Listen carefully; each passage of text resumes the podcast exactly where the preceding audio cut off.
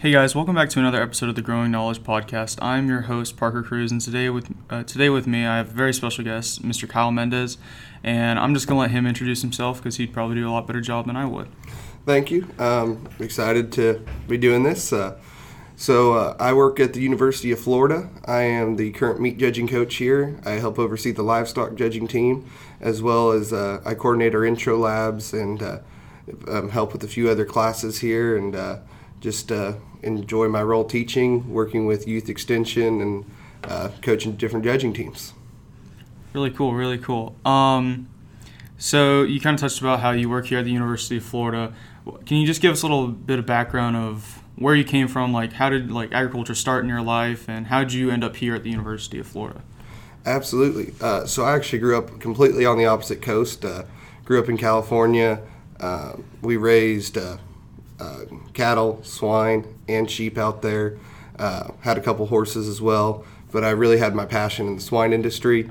Um, we raised about 20 to 25 sows at any one time, uh, mostly show pigs out there. That's kind of how I got my start. Um, really, growing up, I didn't have, uh, I, you know, growing up on the farm, I didn't find my passion for agriculture until I actually got into high school, and it was the FFA that kind of really sparked that interest in me. And uh, I, so I'm very thankful for all of that. And when I went to college, uh, I went there to judge livestock. I went to Modesto Junior College, and uh, as I progressed through the system there, um, I was always kind of drawn to the meat side, and I was always curious what was going on. Um, you know, because I had pretty extensive knowledge up to the point, but uh, when I transferred to Fresno State, I actually had the opportunity to go and work in the meat lab there.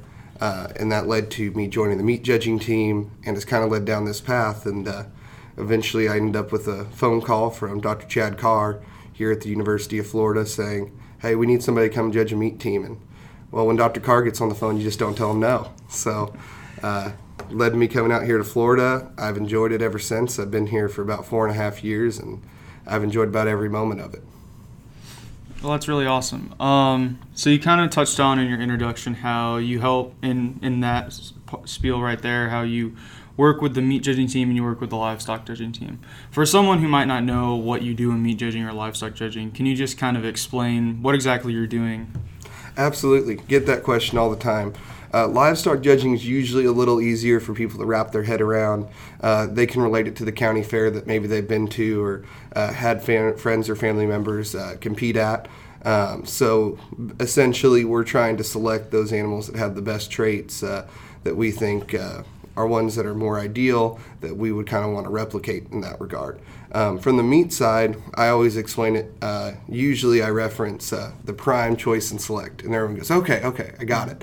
Um, so when we kind of explain it that way, they go, "Okay," and then I usually explain somebody has to determine what that is, and so we train a lot of students in that regard. We help with decision making processes and whatnot.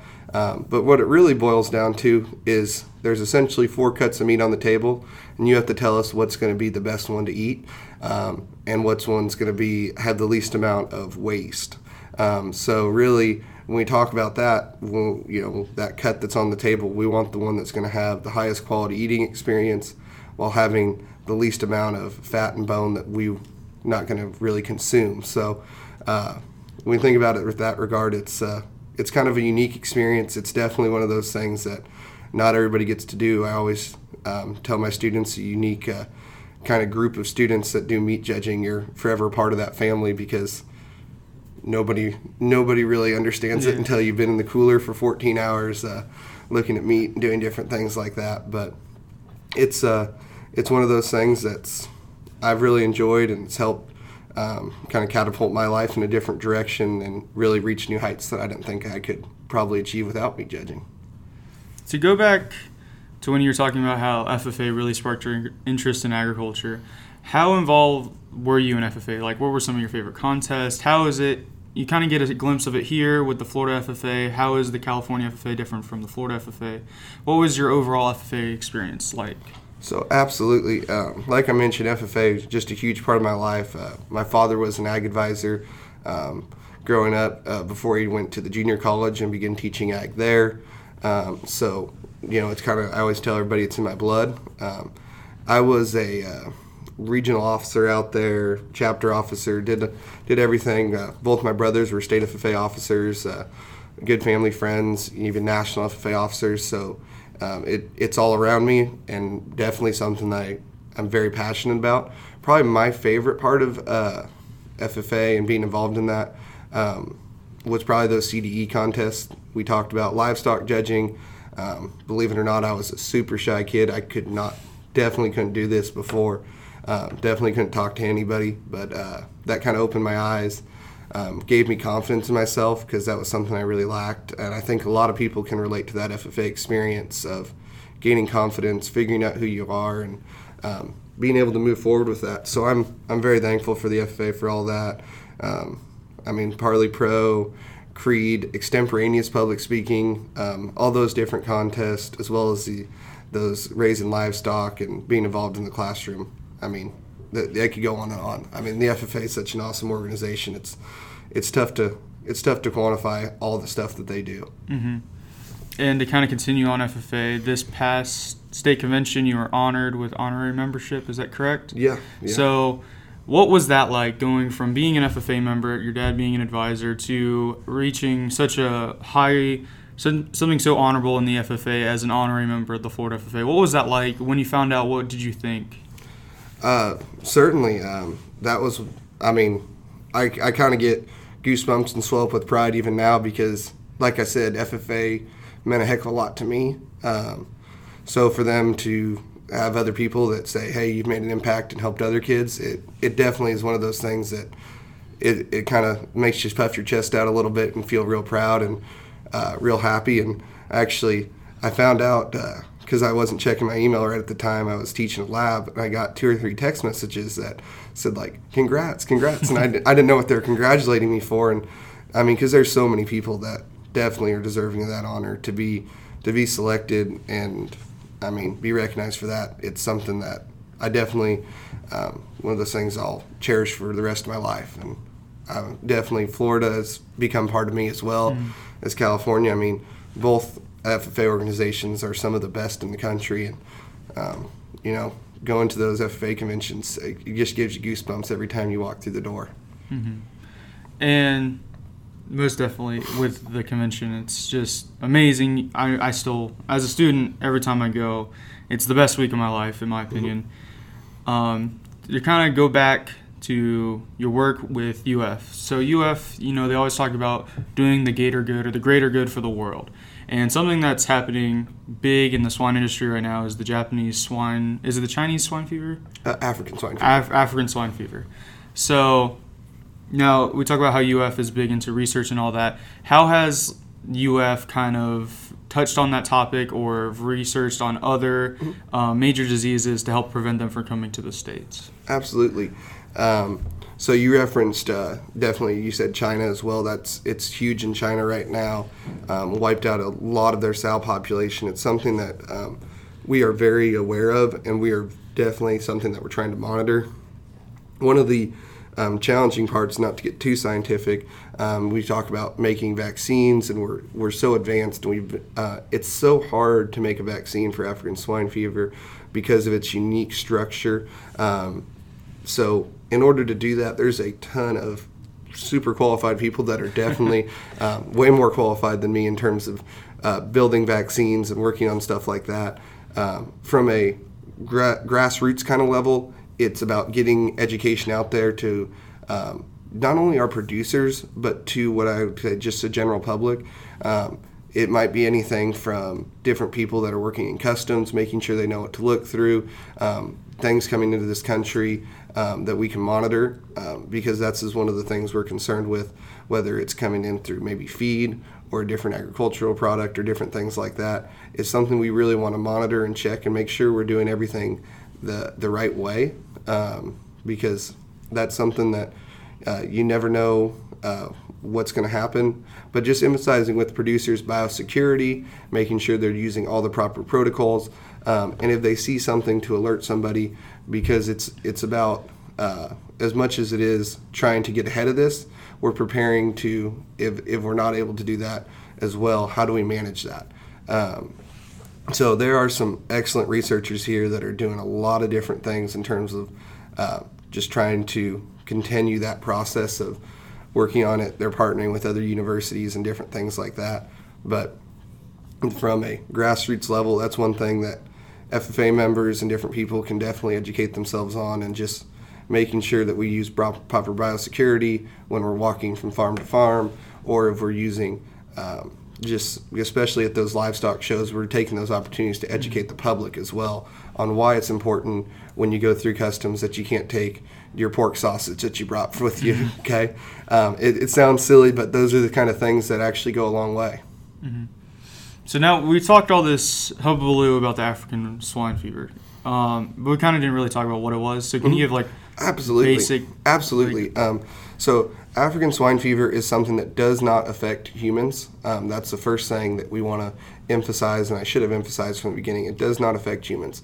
So whether uh, a pig has it or um, you were even to eat meat from a pig that would have it, uh, you'd be absolutely fine. It, mm-hmm. There's no um, no translation to humans whatsoever. I want to emphasize that 100%.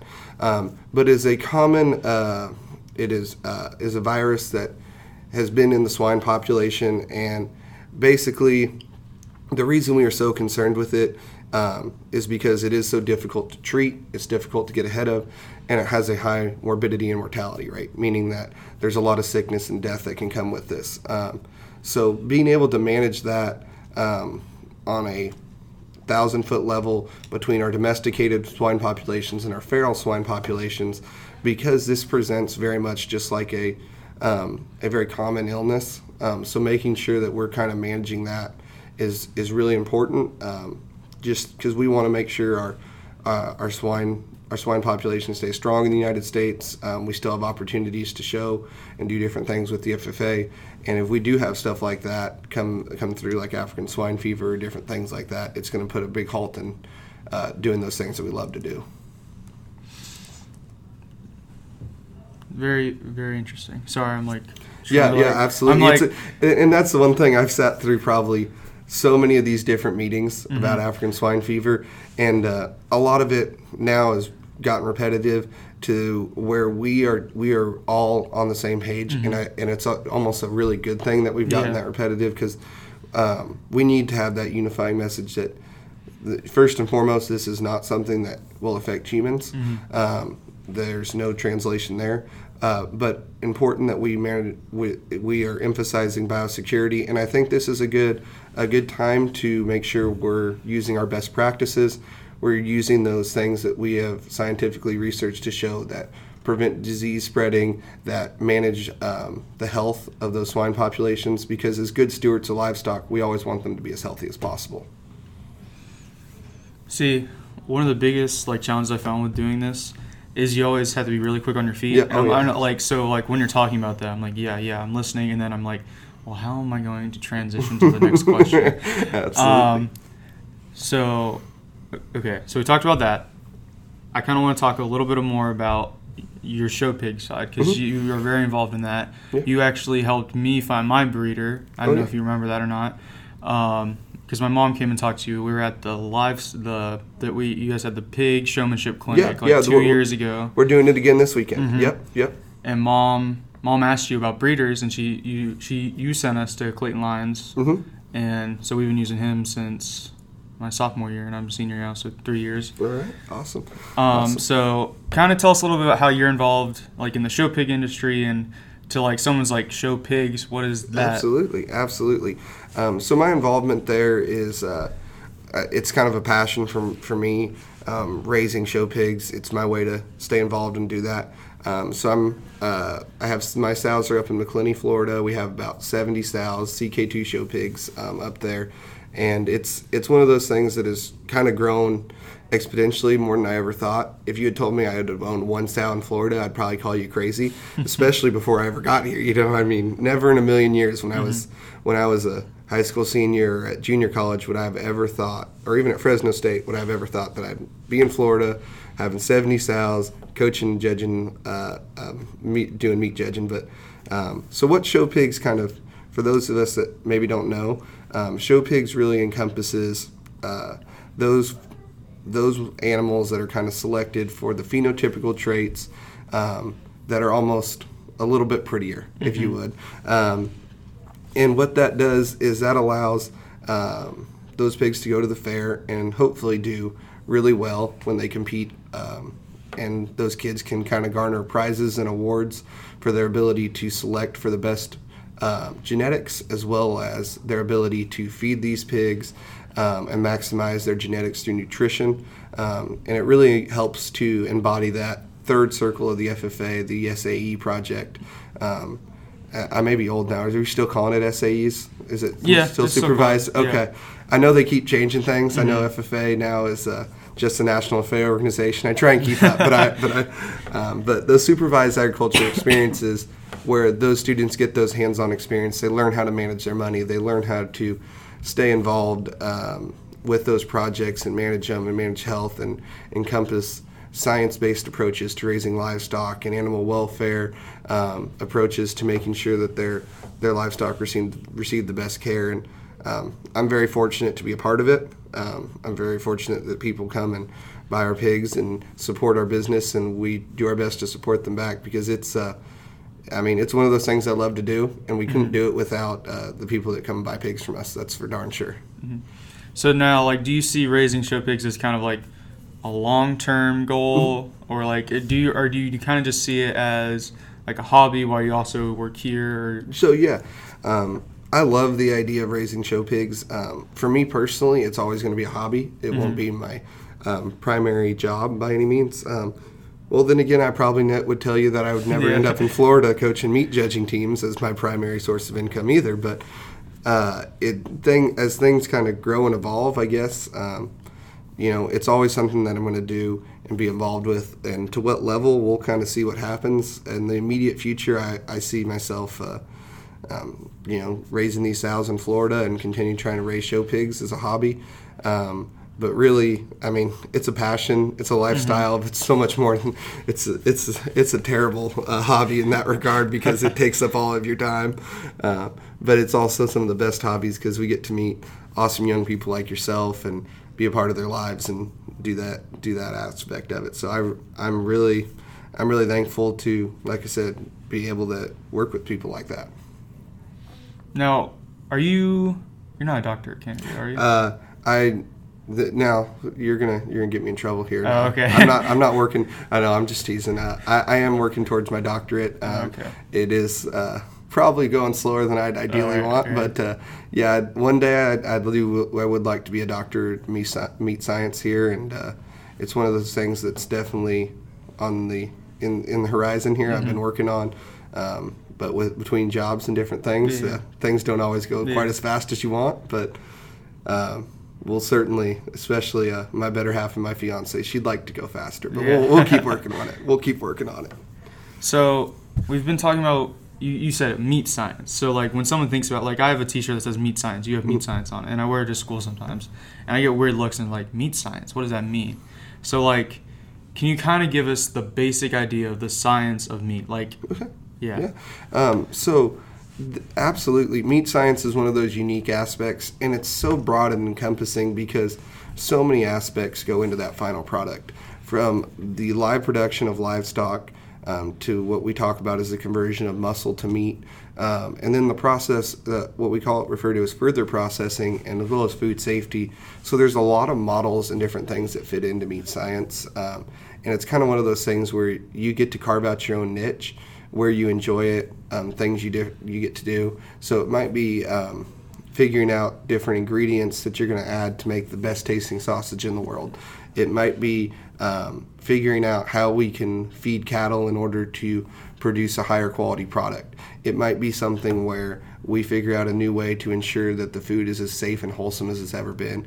Because we already enjoy the safest, most wholesome food supply, but there's a large group of people that work every single day both to ensure this and to make it better. And that's one of the coolest things about our country is that we can pick up food off the shelf and just eat it and not be worried. Um, and the and a lot of people that haven't traveled outside the country don't understand and appreciate um, all that we have in that regard. Um, so, I mean, just from all these different aspects, that's kind of how we attack meat science. And a lot of our different professors have different areas of expertise, and uh, we kind of all come together under this umbrella of meat science, and it's food safety, it's live production, um, it might be some further processing of, you know, making the best hot dog or hamburger in the world. Um, but they all come together to produce that high quality, wholesome product. So I don't know if you saw it like a couple months ago. Sports Illustrated came out with this article about collegiate meat judging, Yep. and like they focused it sp- uh, specifically on Texas Tech and their Mhm. meat judging program. Um, for someone who's involved in collegiate meat judging, when you saw that, what what did that mean to you, and like how did that make you feel? Oh, it's phenomenal. Um, me and Dr. Carr were just talking about how it was actually uh, one of the, the in the last year. It's been meat judging's been highlighted. Uh, they actually Philadelphia Inquirer just ran an article about again Texas Tech and the University of Florida. Um, we had a great day at this last Eastern National contest, and we won a bunch of awards. They they highlighted us and they highlighted Tech, and it was one of those really cool things. Um, as the the Sports Illustrated article came out, I'm a big sports fan. I love sports. I've always thought about you know like um, you know since I was a little kid, you know in the backyard, five, four, three, two, one makes the game winning shot. I thought about signing that letter of intent to go play for you know school and. th- To have that meat judging be highlighted in Sports Illustrated is might be one of the coolest things I think there is. Um, definitely, you have to have respect for Texas Tech and their program and everything they built over there. Um, it's one of those things. Every every year we get better and better here, and we get closer and closer, and we're knocking on the door. Hopefully, this will be the year that maybe we uh, knock them off and get to beat them this year. Um, but it's it's always fun to compete with a, a powerhouse like them, and uh, to kind of be uh, what I like to refer to as the you know the plucky upstart underdogs over here. Uh, we're the mighty ducks, but it's every year we keep getting better and better, and maybe we're not the underdogs anymore. uh, we keep finishing so high, everyone tells me we're not, I guess. But uh, uh, I enjoy I enjoyed competing against that, and to have Sports Illustrated do it, it's literally like just a dream come true over here. We're gonna. Mm-hmm. I was I was when that came out, I thought that was about the coolest thing in the world. Mm-hmm.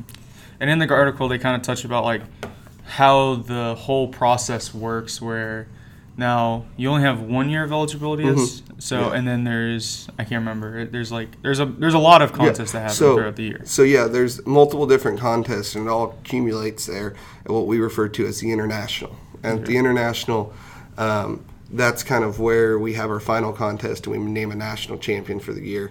Um, and so you do you only get one year of eligibility, which is different from college sports where you get four or five, or you know if you redshirt and transfer and do a bunch of Yeah. stuff and graduate transfer, you might get six or seven. I think. I think there's a. I was listening. I think there's a guy from Texas who played Oklahoma seven different times. I was like, how is that guy not graduated yet? But good for him. Um, so we get one year. So it's really kind of awesome and really cool at the same time because those kids get to pour their whole heart and soul into one year of judging, and then they get to prepare themselves for their careers after that. Um, so it gives them the experience um, without probably uh, detracting from their education. Um, and that's one of the things that I really appreciate and admire um, those that put some forethought into meat judging. The one year of eligibility It can be frustrating for a lot of the kids because they, by the time they're done, they're like, "Man, I'm just getting started. I'm ready to do it." And it's like, "Well, you can coach," and they're like, "But I want one more contest." so that's how it goes, and it, you you take the good with the bad. But it's awesome. It's just an awesome kind of uh, progression as the kids go through the six or seven contests that they compete in, and they culminate in that um, international here. And here, I think um, I believe it's November 11th. We'll be competing for that, and hopefully uh, bringing home some hardware to Florida.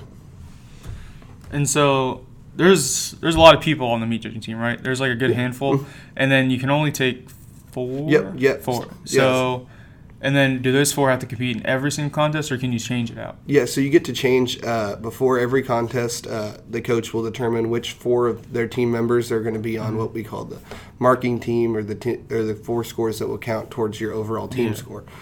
Um, and it usually changes contest to contest. Uh, right now, we have seven amazing individuals on this year's team. In years past, we've had as many as twenty. So to pick out four kids is like just it's absolutely Yeah. terrifying and challenging. And I always tell the kids that uh, uh, absolutely I want to I want to make you make this decision as hard as possible for me. You compete, and it's and then when they get there, it's absolutely terrifying because you don't want to make the wrong decision. You want to pick the right kids, and they all deserve it because they're phenomenal kids. But Um, that's one of the big parts and the most interesting parts. You know, uh, you almost have to pick your four starters and you run with them for that day. And it's as you're doing that, if you as a coach, if you make a wrong decision, there's been times where the, the teams have had maybe the 10 best kids in the contest, the 10 highest scores, and they don't actually win the contest because they don't pick the the uh, the other four that they chose Yeah. to mark weren't the best in the top 10, and it's so it is challenging, and but that's part of the thing that makes it fun, I guess. So, you also work with the livestock judging team, correct? Yeah, yeah. Um, so how is that kind of similar to the collegiate meat judging or different in the aspect? Because I really don't know a whole lot about the livestock judging aspect. So could you tell us a little bit Yeah. about that? So um, I don't work directly with our livestock team. I have in the past. Currently, uh, gentleman Clay Rowland is, is overseeing that, and he's doing a phenomenal job and keep trying to build the livestock judging culture here. And Dr. Carr helps oversee both teams. Um, and so, working between the two, um, the livestock contest, uh, you give a set of oral reasons rather than written reasons that you would do for meats. Um, and that's for those people that don't understand what reasons are. It's basically we defend why we liked one la- one animal better than the other. So you basically say, well, number one is uh, it has a little more muscle, so I like that.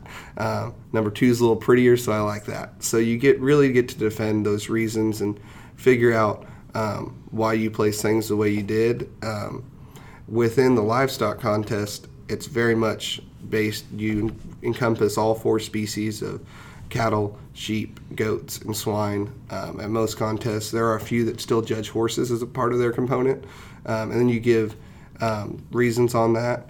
And that world of competitive livestock judging has evolved to a crazy level, and it's super, it's super amazing to see how far they've come um, within the livestock judging world. Um, from when my dad was a livestock ju- collegiate livestock judging coach, um, so very similar. A lot of the same things that we talk about, where we help kids to learn to make decisions, defend those decisions, um, because so much uh, as I've hired people and you know I've managed our swine barn and different things, managed meat labs at Fresno State, and I'd ask employees, well, why did you do that? And um, being able to actively describe your thought process is one of those things that is just so underrated sometimes because um, usually the thought process is actually pretty good. It's just figuring out why we did things sometimes uh, that really helps being a part of these judging teams. All right. So we'll do about four more questions. Right, So I'm trying it's to think of some really four good ones. Um, so one that was that came to mind when you were talking about that um, was we all you you've been talking about how your, your passion is in animal science and in meat science, and one of the big things that FFA pushes is you know finding your passion. And this year's theme is infinite, and they talk about how there's infinite opportunities, and everyone has an infinite um, um, there's an infinite amount of passions that you can find, and you just have to find yours. So, what is something like you'd say to not just an FFA member, but a person trying to find their passion, whether it be in agriculture or not?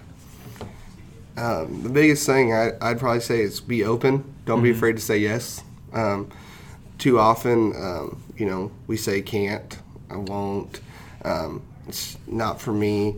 Um, I remember really, uh, I always reference this back to the meats industry as a general idea. Very few people go into college or go into life saying, you know, I'm going to be a meat scientist. Uh, very few people. You know, Yeah. I don't know many small children that say, you know, firefighter, cop, meat, Meat scientist. scientist. um, so being open to things, uh, we always kind of joke that how'd you get into meat science? Well, we all fall backwards into it um, because you don't realize that this is where your passion lies. You don't understand that until you actually get into it. Um, so being open, being willing to say yes to, to a new challenge um, is actually one of the things that I'd probably say, you know, is how I found my passion is just being open to do things. Um, what was probably one of your favorite FFA moments or memories from when you were a member? From when I was a member, um, well, there's there's got to be a ton of them. Um, I mean, I got to pick one, or can I? Can I? No, you- you don't have to. Okay, okay. I'm just teasing. Um, you know, some of those ones, uh, when I think back to uh, my my older and younger brothers being recognized as state FFA officers, um, those are definitely ones that are up there as high as any. Um, I've truly enjoyed um, when I had the chance to uh, actually beat my older brother in livestock judging, the Modesto Junior College contest that my father put on. And it still sticks in his craw today. He's, that's the only contest he didn't win that year, senior year, and I got to beat him. So that that's that's pretty good too. Um, but really, um, probably as much as anything, um, you know, being my chapter president to kind of take it back to home was, you know, you do all this stuff above and beyond the chapter level, but that chapter is still your home. It's your hometown. It's where you grew up. There's there's so much, uh, I guess, passion and just being having that opportunity to be the chapter president and represent your chapter in your hometown. I, I that's as much as anything as I reflect back, probably the things I enjoyed the most. All right. Um, a lot of the discussion, and like uh, when I've been talking to my friends, and like when I put polls out about what they want to hear, um, someone said, "We, I, I'm interested in like what people think about agriculture education beyond just high school and middle school, but also in elementary schools as well. How do you think, or do you think that agriculture is something that needs to be pushed more down into our elementary school curriculum?" Uh, I think that obviously we have a lot of stuff that we're trying to teach children Mm-hmm. nowadays. We live in a new and complex world um, that's you know as advanced and evolving as it's ever been. But with that, I think staying true to our roots in agriculture and understanding where food comes from is is a crucial part of that. Uh, uh, knowing um, both my future mother-in-law and my mother are both uh, elementary school teachers. I know how much they've incorporated in their curriculum and how it's really helped their students as well. Um, but it's one of those things that's very challenging because I know our teachers are very taxed Yeah. with already the, the other areas. So I think there's a lot of opportunities um, for I think FFA members who are older to put on uh, FFA field days and ag days at the college or at the elementary schools, and it kind of gets overlooked sometimes. And I know I can get complacent just like anybody else because um, letting somebody hold a chick or a, or a baby pig um, to us might seem remedial, but to them it's something that now they have the connection with their food, with their agriculture, um, and that's one of those things where, um, as I think about those accomplishments that my mom's had and what she's done there, those are as much as anything. Um, those ag days that she's put on at her school, those kids will reference back to that and say, "I learned that there," and have a better understanding of why their food is safe and wholesome. All right, and then the final one. Um, oh crap. Oh, okay. What is your go-to Publix sub Oh, buffalo chicken tender sub. That's not a doubt in the world. with what on it? Ah, okay. I don't like. Okay, I appreciate all farmers. I don't like the green stuff now. um, I am a I'm a fat kid through and through here. Um, when it comes to it, you get me a buffalo chicken tender sub. I like those uh, garlic pickles and some black olives, a little salt and pepper, oil and vinegar, and I'm I'm very happy, man. I actually had it yesterday, and I was I was in heaven. I was in heaven. You get any cheese on it or no? Oh, the pepper jack cheese. Pepper jack, Pepper jack. toasted or no? Of course, of course. Alright. That's that's the go-to right there. That's the go-to. You gotta love it. All right. Well, Kyle, I really appreciate you coming on and um, telling us a little bit about yourself. Tell us about the part of the industry that you represent. Um, I know I found it very informative. I didn't find I, like I walk. I'm going to walk out of this room knowing a lot more than I did walking in. Um, so I really appreciate it. Thank you so much, um, guys. Thank you for listening. Um, I hope you guys really enjoyed this, and I can't wait to make another episode for you guys. Peace. Thank you.